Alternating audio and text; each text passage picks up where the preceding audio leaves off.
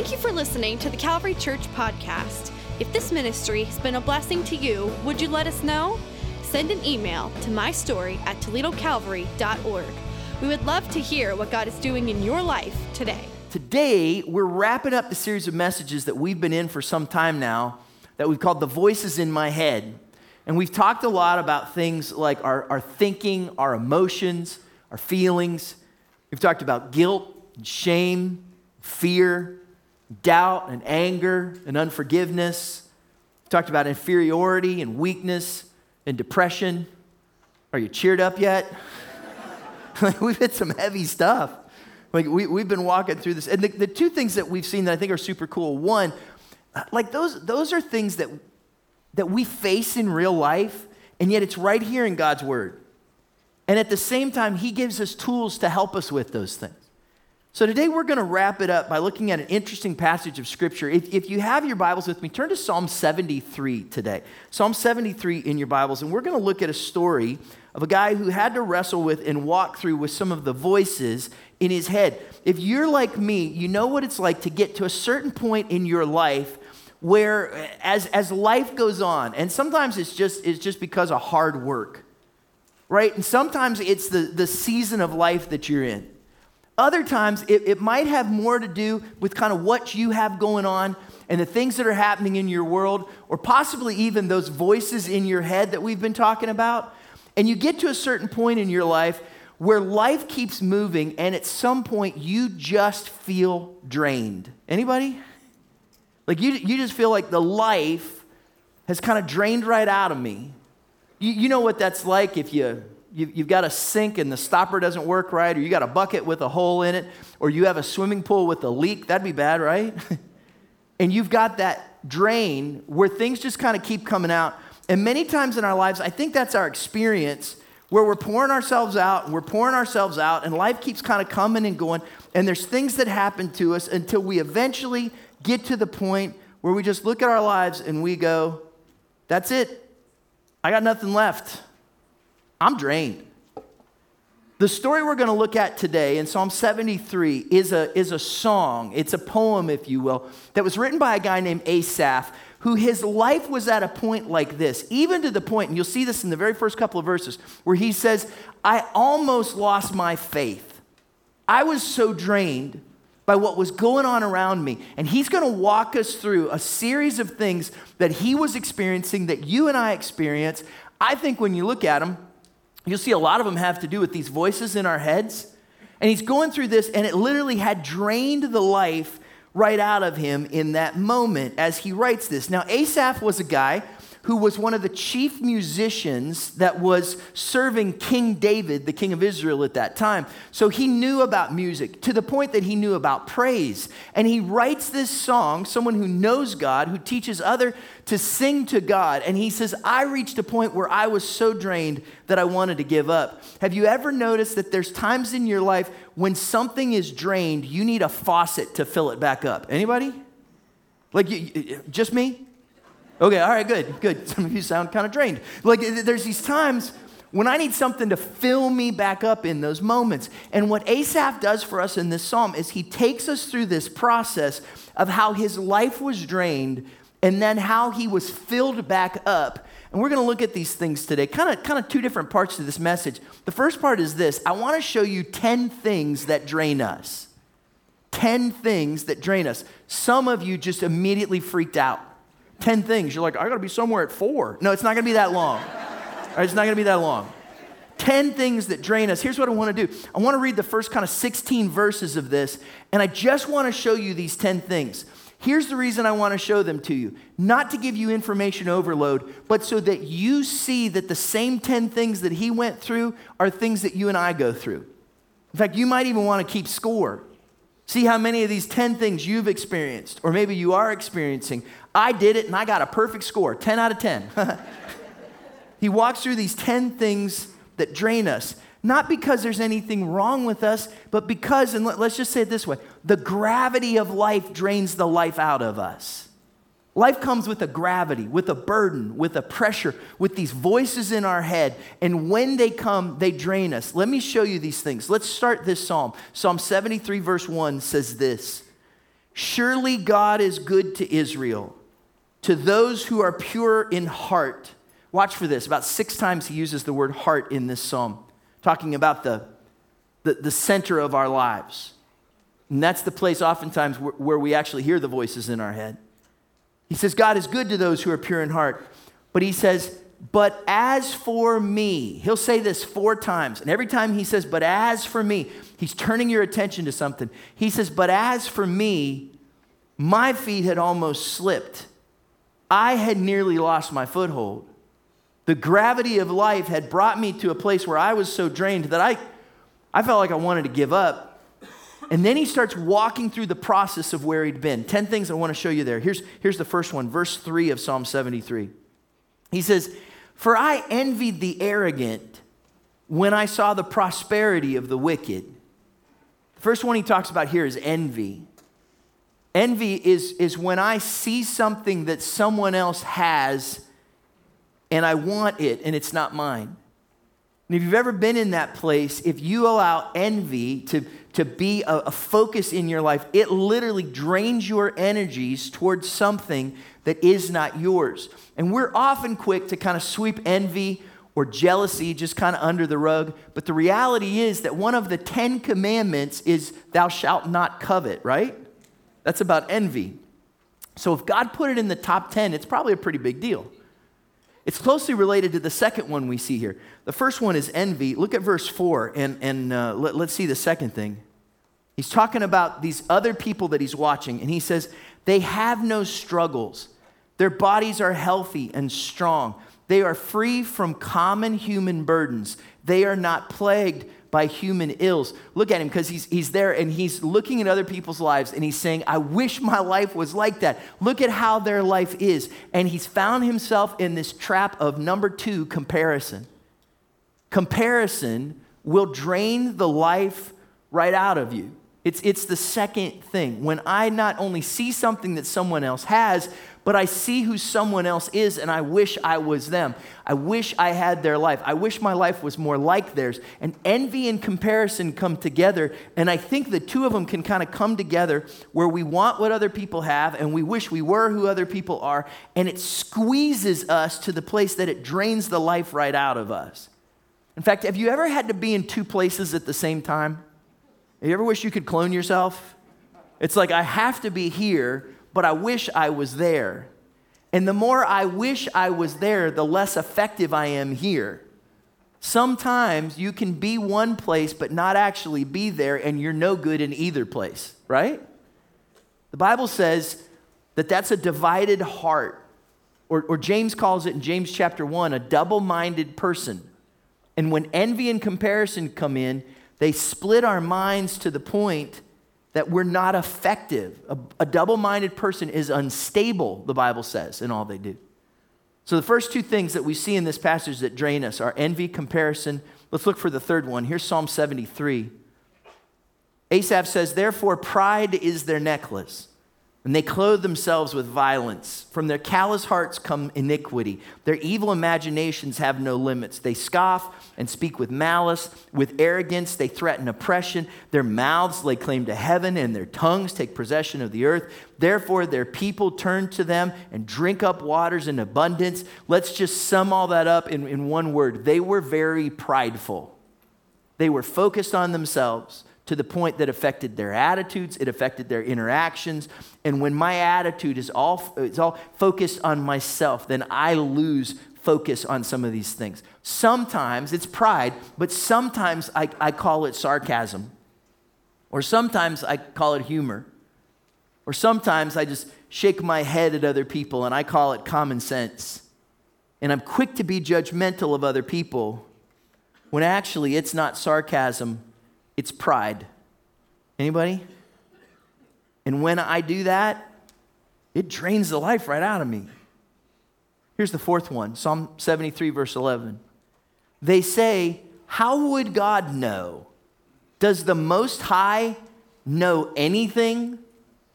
And now there begins to be this doubt where you wonder is God there? Does God care? Is he effective? What difference does he make? And when we allow doubt to come in in a way that it pushes our faith out of the way, it drains the joy and the peace and the life right out of us. Here's the next one, verse 12. This is what the wicked are like, always free of care. They go on amassing wealth. Here's, here's what's interesting. I think we all do this.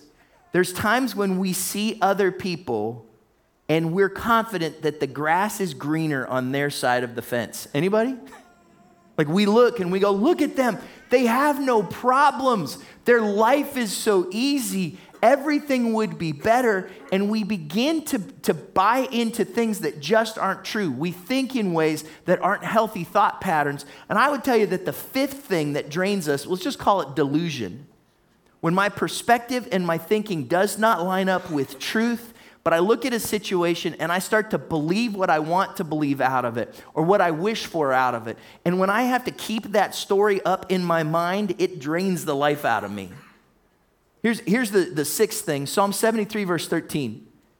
He says, Surely in vain I have kept my heart pure and have washed my hands in innocence.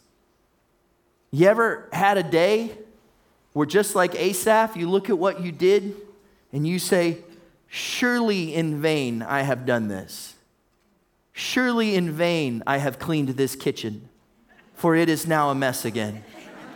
right? Do you know, right? You know what I'm talking about?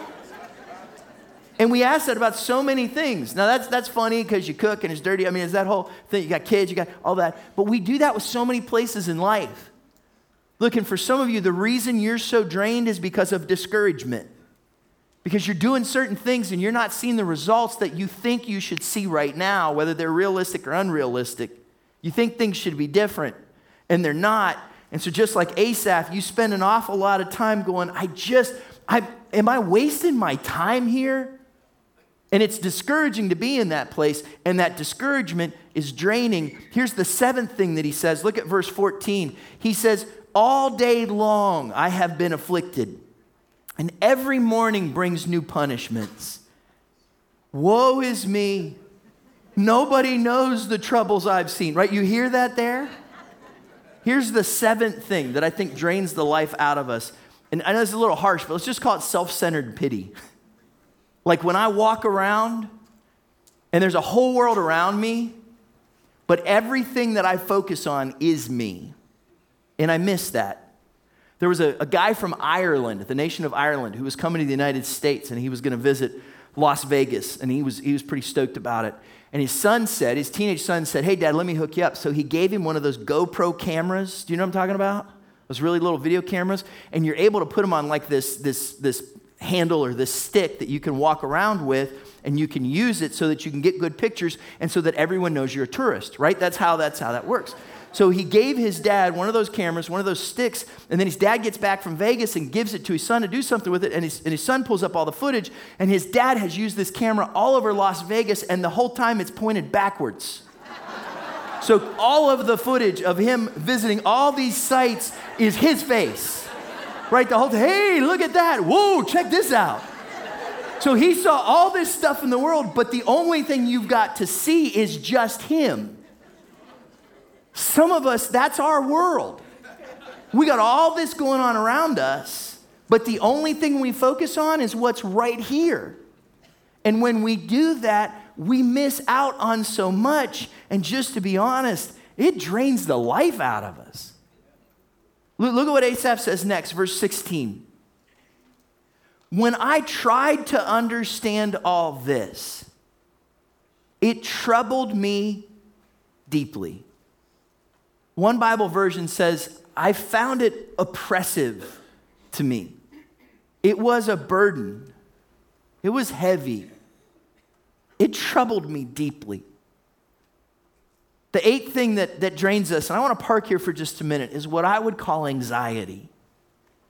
It's when, when something comes in with a pressure and a heaviness. Now, look, there's times when we're concerned, there's even times when we're worried, but some of you know anxiety where that thing just kind of keeps crawling in. It just keeps moving in, and you can't seem to get away from it. And those thoughts keep coming. And he says, the language he uses, it was a burden, it was heavy, it was oppressive to me. It, it affected me, it held me down, it messed me up. And I was troubled deeply. Some of you know that. And I, and I want to park here for a moment and help you to see that sometimes there's these seasons of life where these things happen. There was a lady who, who, who began to record this as it happened. She was sitting on an, uh, on, a, an airline flight in Venice, Italy, if I remember right.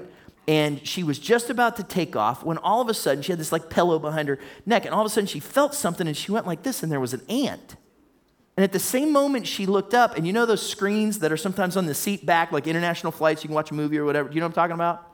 An ant crawls across the screen. She's like, that's odd. And then as the plane takes off and they're flying, what they find out is there's ants everywhere. Like this plane is crawling with ants, and they were able to kind of take it back that somebody's carry on luggage was infested with ants. That'll creep you out, right? The other fun part is that for the next 20 minutes of this sermon, I'm going to watch some of you doing this, right? Because you, you just got the creepy crawly in your head. But sometimes the creepy crawly does get in our head, right? And these thoughts just keep crawling around. And just about the time you think you've swatted it away and you've crushed that one, it comes back again. And those thoughts become oppressive to us. And anxiety has a way at times of working itself in. Look, if you weren't here last week, I would encourage you to check out the message on highs and lows last week. And we talked about how sometimes even good, godly people wrestle with anxiety and fear and depression. And if you're in a place like that, don't be afraid to say to someone, hey, can you walk through this with me? Or do you know how I can help move through this season? Maybe even to talk to a professional in some way, a doctor or, or a counselor or someone who can help you to move through that season. Because these, these times come to us. He was not troubled because he was a bad person. He was troubled because sometimes things in life are troubling. Here's, here's the next thing he wrestled with two more. Verse 21.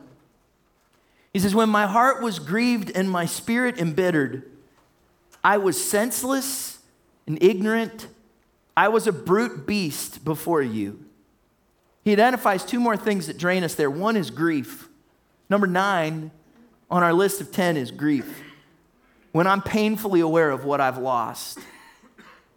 And that constant reminder of what I do not have anymore, it drains us. And then there's bitterness. When we've allowed the experiences of our past to affect us in ways that are negative and we become jaded and hurt and cynical and oftentimes unable to trust.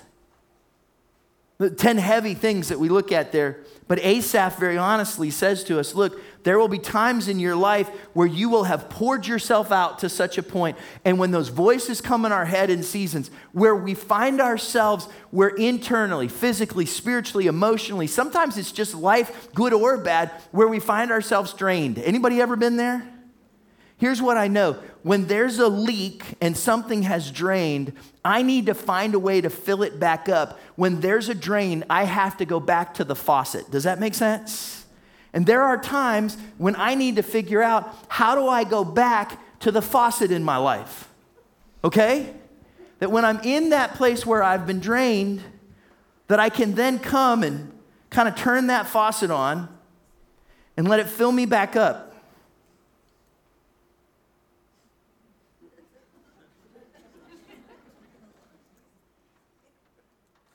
So that I'm not drained anymore. But then I will have something more inside of me than was there before. So when I'm drained, how do I turn the faucet back on? How'd he do that?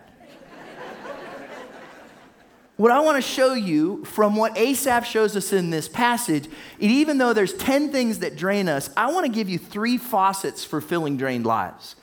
That when you're in a place in time and you feel like your life is drained, whether it's because of the 10 voices in your head that we just looked at, or maybe it's just good life that's happening. Look, the gravity of life will always cause there to be drained we have to choose to turn on the faucet. And Asaph does this in this passage. So let me show you three faucets for filling drained lives. Three faucets for filling drained lives. Here's the first one. Number one, it's what we'll just simply call the presence of God. There is something about the presence of God that fills us. I love this passage of scripture, and I've gone back to this over and over again because Asaph so honestly says these are the things that drained me. These are the ways I was thinking and acting. You even get the feeling that at times he's disappointed in himself because of how life affected him. And then he says this Psalm 73, verse 17. He says, I was messed up, verse 17, till I entered the sanctuary of God. Then I understood their final destiny.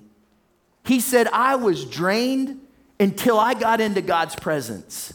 And then when I got into his sanctuary, when I was close to God, when I found God to be close to me, then in that moment, that's when I was filled up again. Anybody ever been there? Three of us. Anybody ever been there?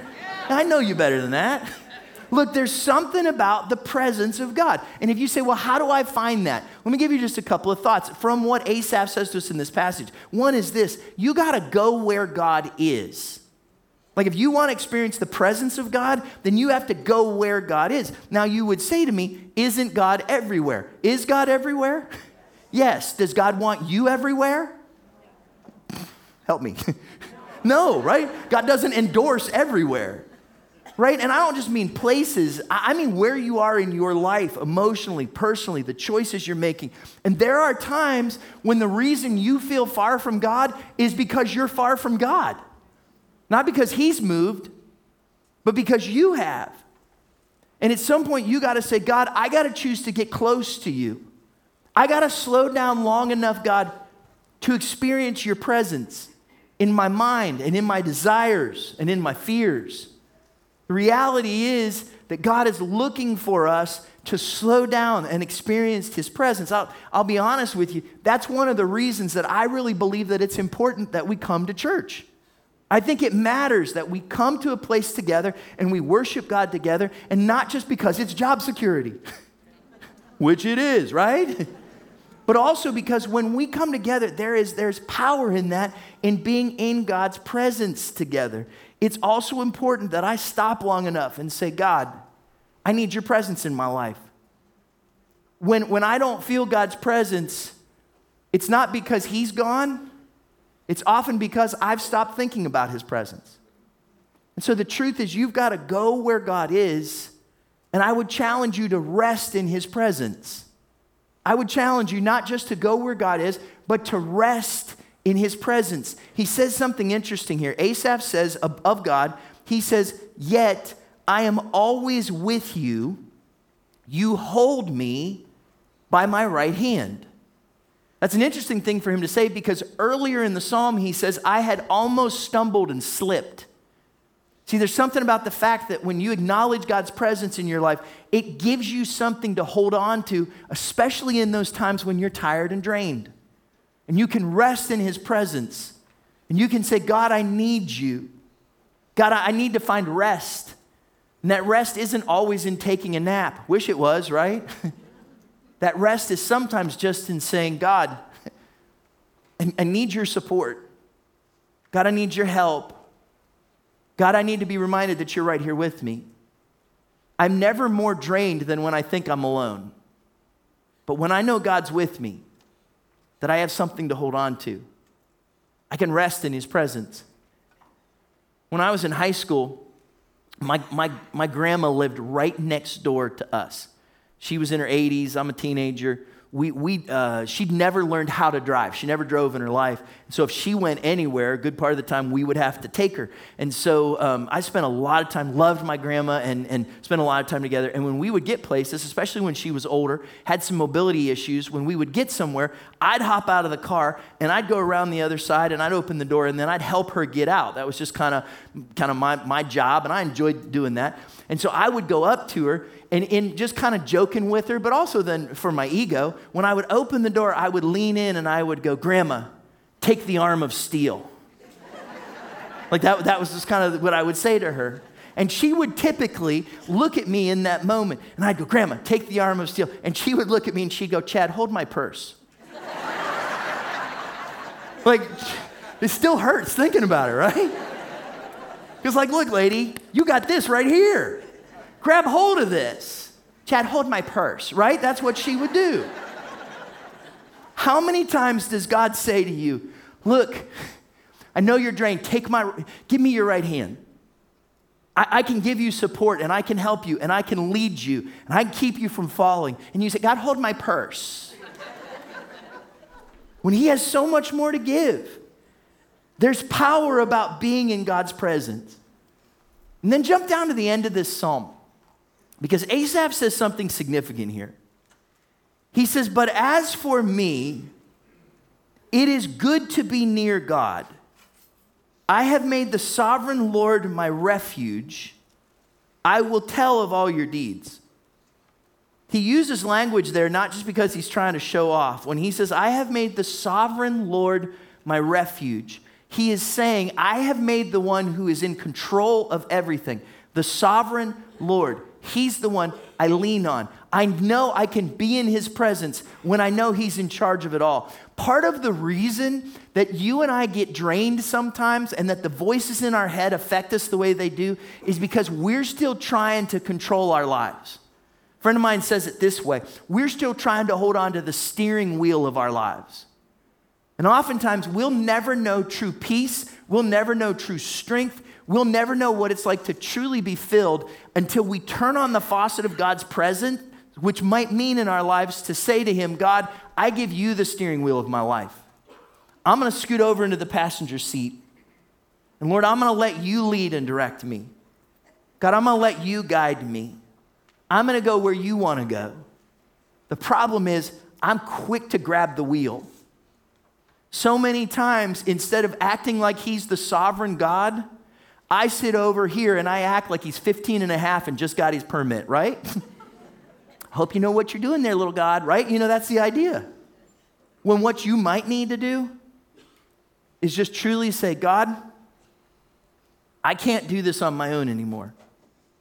That's what we mean when we, we talk about having Jesus be our Lord. So you say, God, I can't do this on my own anymore. I give you the steering wheel of my life.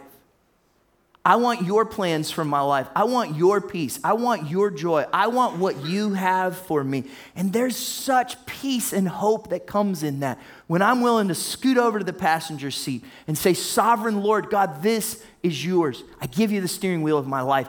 That's when we experience his presence. And when we do, it's like a faucet that fills us back up especially in those times when we're drained. The, the first thing that Asaph shows us is if you need to be filled back up, it starts with number one, the presence of God. Here's the second thing that he shows us. Number two, it's the perspective from God.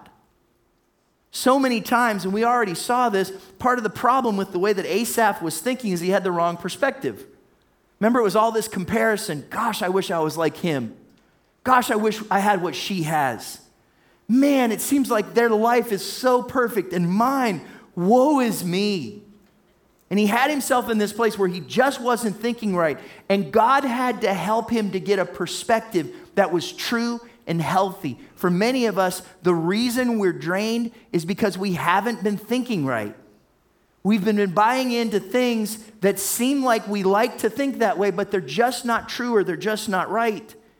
In fact, look what happens when, when number two, God changes his perspective. Verse 18 of Psalm 73, he says, Surely you place them on slippery ground. You cast them down to ruin. How suddenly they are destroyed, completely swept away by terrors. They are like a dream when one awakens.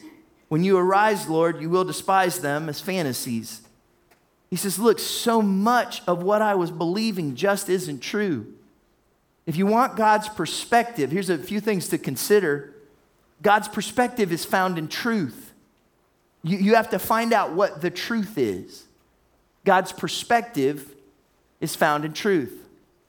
That's why the first week of this series, we, we asked some questions. If you remember, if you go back to the very first uh, one right after Easter when we started this, this message series, we talked about our thinking. And we had to ask some questions like the thoughts that I have, where does this thought come from? The second question was, is it true? The third one was, am, am I in control of this thought or is this thought controlling me? And the fourth one was, where, where's this thought taking me? Like, like if, I, if I keep thinking this way, how's this going to end up? And the reality is, God's word is found in truth. And some of us are thinking in ways that just aren't right, and that's why we're drained in our lives. There was a accident or something that shut down a road in Denver recently, and it was a road that most people would take if they were heading to the airport. And so people are kind of worried and they got a time crunch and they're trying to get where they need to go. So people were pulling out their GPS and Google Maps started saying, hey, here's a detour that you can take around this. So some people started going that way. Well, they didn't realize that eventually this detour ended up being a private dirt road. and they're going down this dirt road and eventually to they reach a point where it was so muddy that cars couldn't get through. They didn't realize this until traffic had backed up a full 100 plus cars of people who couldn't move and were stuck there in that place because they thought this was the right way to go. Other people are doing this. This seems like the best thing, only to find themselves in a place where they not only couldn't get where they wanted to go, but they were stuck from where they'd hoped they could be. And so many times, because we think the wrong thing, we find ourselves stuck in some place. What we need to find is God's truth. Truth often starts because we have to get a hold of ourselves and say, I need to stop focusing on how drained I am and start focusing on what God can do. Psalm 42, verse 11, whoops, I got a little on there. Psalm 42, verse 11 says this Why, my soul, are you downcast? Why so disturbed within me? Put your hope in God, for I will yet praise him, my Savior and my God. We talked about this. There's times when you need to say, I've got to stop listening to myself and I got to start talking to myself. And I got to say to myself, I've got to stop thinking these things that just aren't right. And God, I need to start focusing on you. Things that will help us when we're drained. We get under this faucet and we allow the presence of God to fill us. And then by allowing His presence, it helps us to change our perspective and that fills us. Even to a point where, even when we're drained, we can find ourselves in this place that's so important where then we are able to be full again. And life will, will have this happen. There'll be times then when we're drained.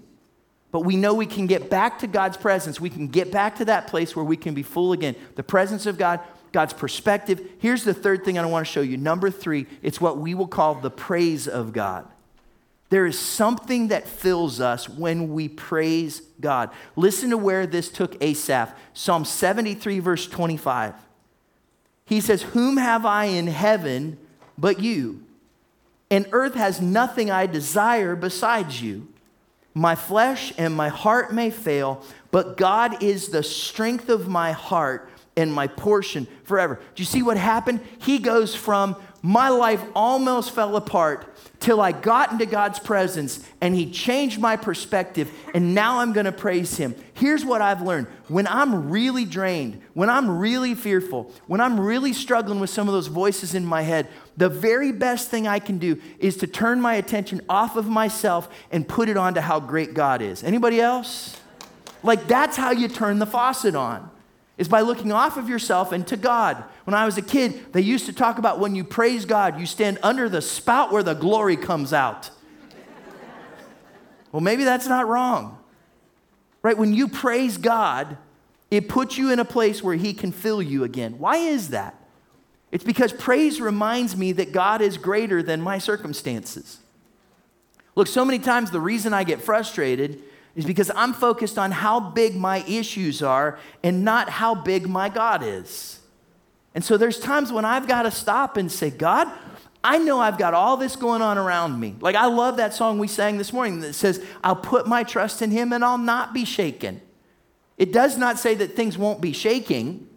It says, I won't be shaken because my God is bigger than my circumstances. And my trust and my confidence is in Him. I've put my hope in Him. And I would encourage you, there may be times when you're facing a difficult circumstance that the best thing you can do is to start a praise song in your car. Maybe it's a song that you've heard here at church, or maybe it's one that goes back to a time in your life where you remember where God was faithful and how He came through. But find ways to, to allow your mind to not focus on how big your issue is, but how big your God is. That's why Asaph says, Who have I in heaven but you? And then he goes on to say that there's nothing on earth I desire besides you.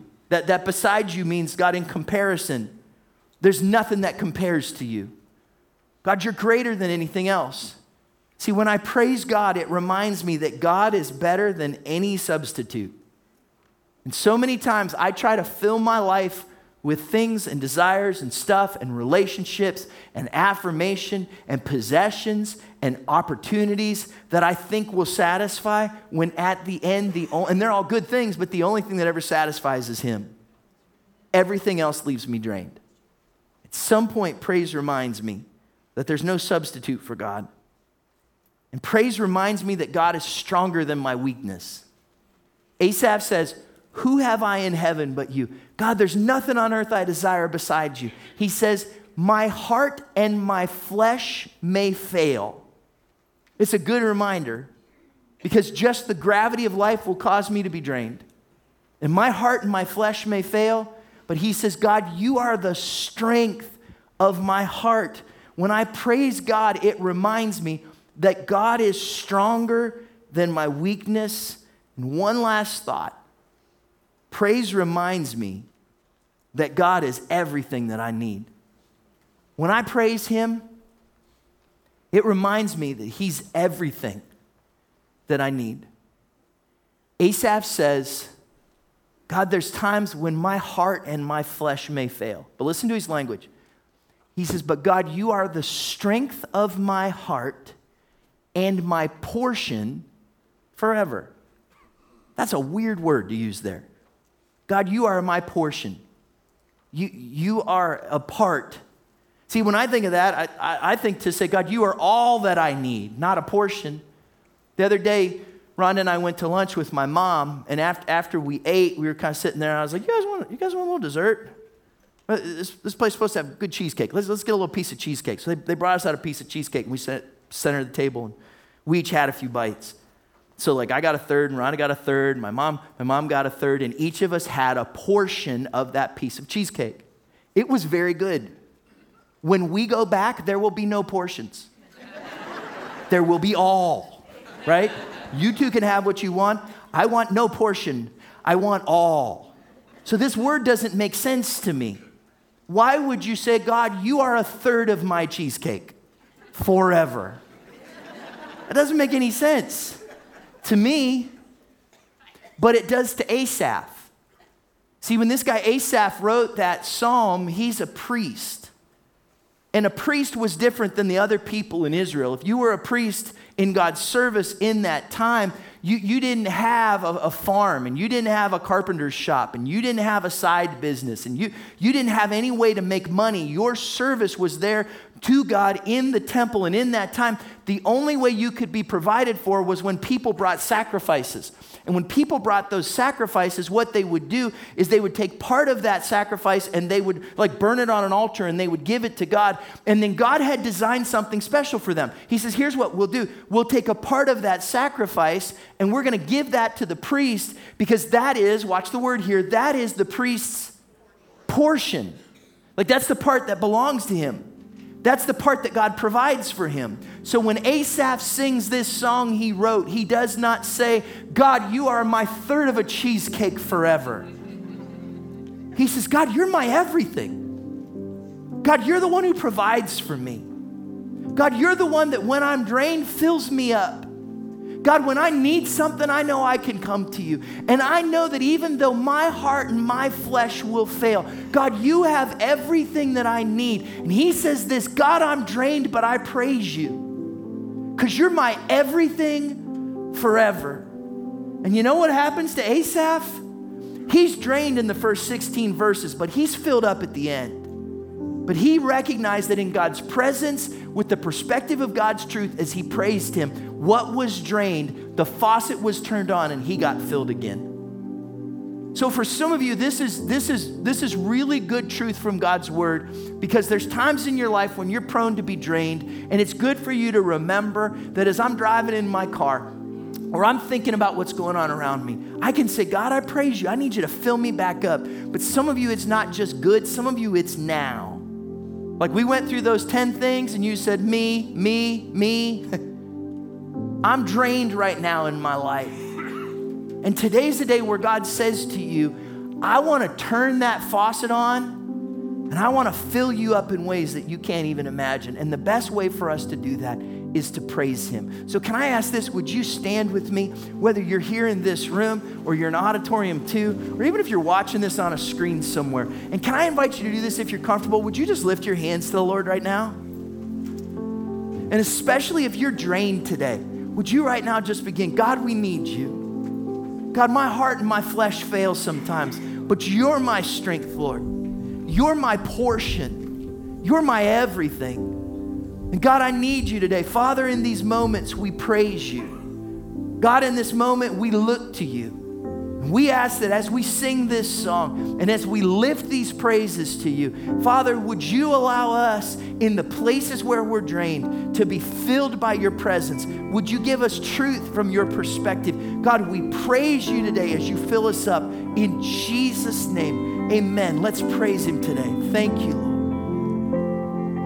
Thank you, Jesus.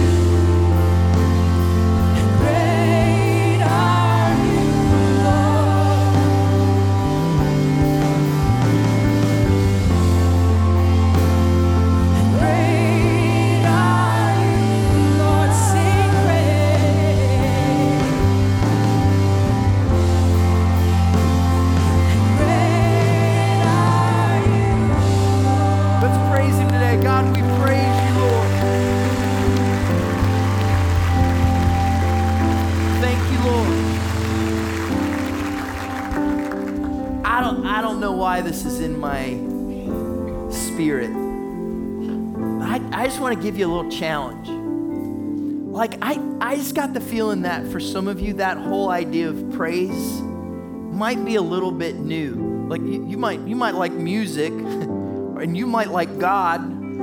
You've just had a hard time connecting two of them at times, right? or expressing yourself in some way to say, God, I, I just need you. Can I encourage you, whether it's in this room or in your car or in your basement or at your house or wherever, would you open yourself up in ways maybe like you haven't before to be open and say, God, I need you? Maybe for some of you, that's, that's, that's again, it's in this room or it's in this building or it's somewhere else that you lift your hands to the Lord, maybe for the first time, and you say, God, I'm going to follow what Scripture says about this, and I'm just going to praise you. And God, I'm going to speak to other people about who you are. And God, I'm going to acknowledge you because there's something powerful when I'm drained and I take the attention off of me and put it onto Him that He somehow pours something back into me. And so, Father, we praise you today. We lift our voices, we lift our hands, we lift ourselves to you. Lord, we need your presence. And so we praise you today. Lord, for the one who's drained, would you fill him up? God, would you help us to know you at work and moving in our lives? God, thanks for your word that encourages us. Thanks for your presence that strengthens us. As we go from here, we ask that you would go with us. Father, would you send us out with your special favor with your wonderful peace? And we ask this in Jesus' name. Amen. Amen. Again, no services this Wednesday night, but we'll see you next Sunday. Thanks for being here. Have a great week.